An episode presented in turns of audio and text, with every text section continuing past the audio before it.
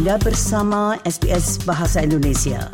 Dapatkan lebih banyak lagi cerita bagus di sbs.com.au garis miring Indonesia. Pendengar, Medicare, Sistem Layanan Kesehatan Universal Australia, tahun ini merayakan hari jadi 40 tahunnya.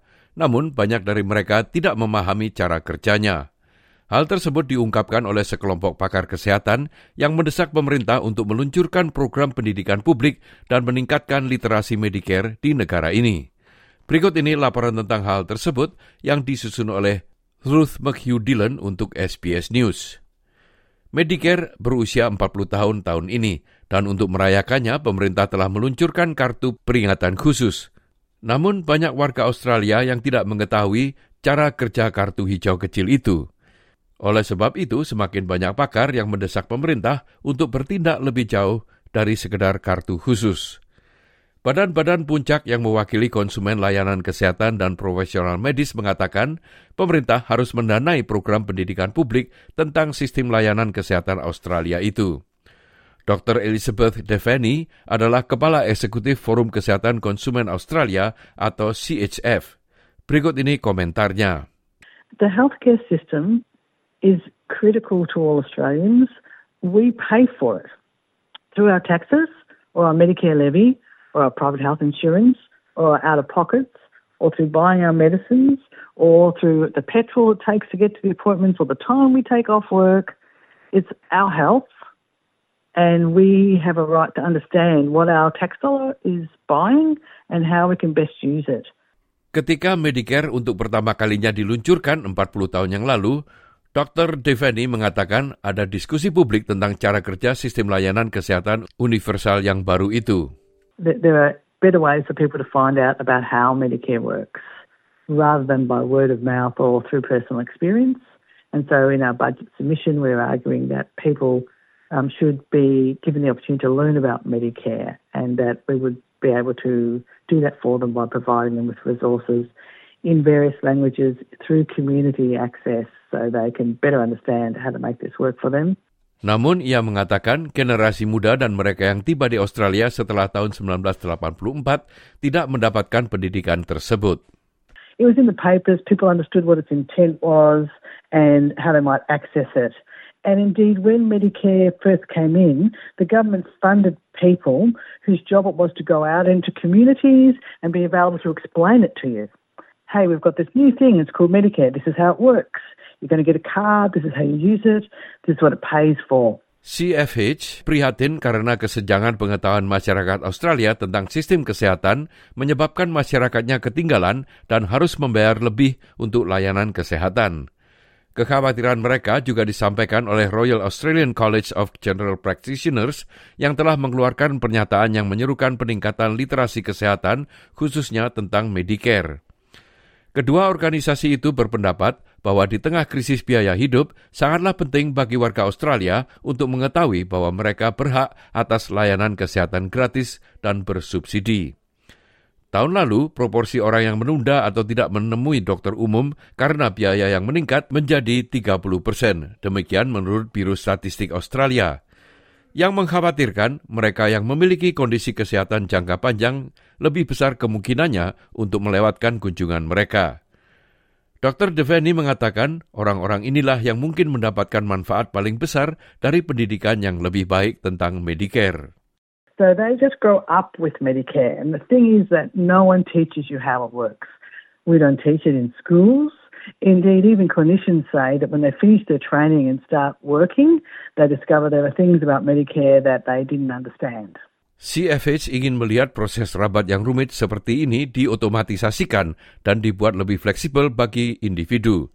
Namun, Dr. Deveni menekankan bahwa perbaikan sederhana sering kali dilakukan melalui pendidikan.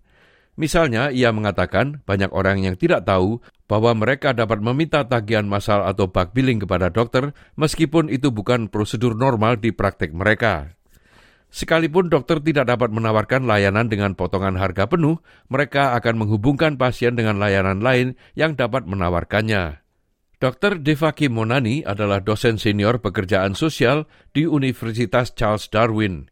Ia mengatakan program pendidikan juga perlu mempertimbangkan konteks politik dan budaya para migran, tidak hanya di negara asal mereka, namun juga di Australia. We need to remind migrants or and, and other non-migrant groups in Australia that Medicare is our basic human right. And we're really lucky to have that health platform in Australia and have health accessibility. So we must fight really hard and we must keep communicating to migrants that Medicare is your basic human right and you need to access it as much as possible.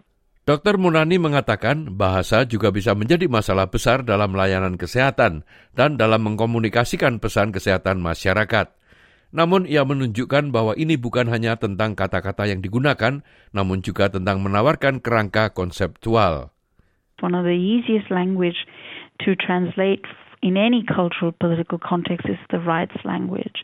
To say our rights are universal, particularly if you're in a democracy um, like Australia. And so this reminder constantly that as a migrant, you're now settled in a democratic uh, rights based welfare system. And I think that's not communicated effectively. Migrants kind of feel they kind of live in fear, and particularly those who are temporary migrants.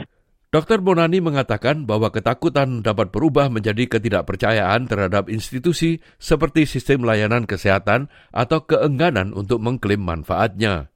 There is some sort of a challenge when we uh, put in all culturally and linguistically diverse communities, or where, or when we blanket a statement saying migrants. Uh, the issue is that Medicare is eligibility is actually dependent on your visa status.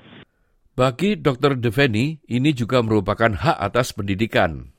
in the pharmaceutical benefit scheme, we have this thing called safety net. We have it in Medicare too. When you've spent a certain amount of money in Medicare, the government tells you you've spent a certain amount of money, things will be cheaper for you now. And when you get your medicines, the same schemes, uh, the same kind of scheme applies. So we have a safety net for your um, government-funded medicines, but when you hit the limit, nobody tells you. So we're pretty confident that there are Australians who have chronic disease who've spent a lot of money on medicines and who don't realise that actually they're past the threshold and the cost of their medicines should have been reduced or indeed free. SBS sendiri didirikan dalam upaya untuk mengkomunikasikan pesan kesehatan masyarakat kepada orang-orang yang berbicara bahasa selain bahasa Inggris di rumah. SBS diluncurkan oleh pemerintahan Whitlam pada tahun 1975, pada tahun yang sama ketika Medibank diluncurkan, yaitu pendahulu dari Medicare, dengan tujuan eksplisit untuk mengkomunikasikan informasi tentang sistem perawatan kesehatan nasional yang baru. Pada ulang tahun SBS ke-45 pada tahun 2020, mantan Direktur Pelaksana Michael Abbott merefleksikan peran lembaga penyiaran ini. It was a really good policy decision by the then government to set this up to help unite migrants in Australia and to help people understand what it is to be Australian and the fabric of Australia. So I think our role is more important today than ever before in the history of Australia. Demikianlah tadi sebuah rangkuman tentang pendidikan mengenai Medicare yang disusun oleh Ruth McHugh Dillon untuk SBS News dan disampaikan oleh Ricky Kusumo. Sukai, berbagi, komentar. Ikuti SBS program Bahasa Indonesia di Facebook.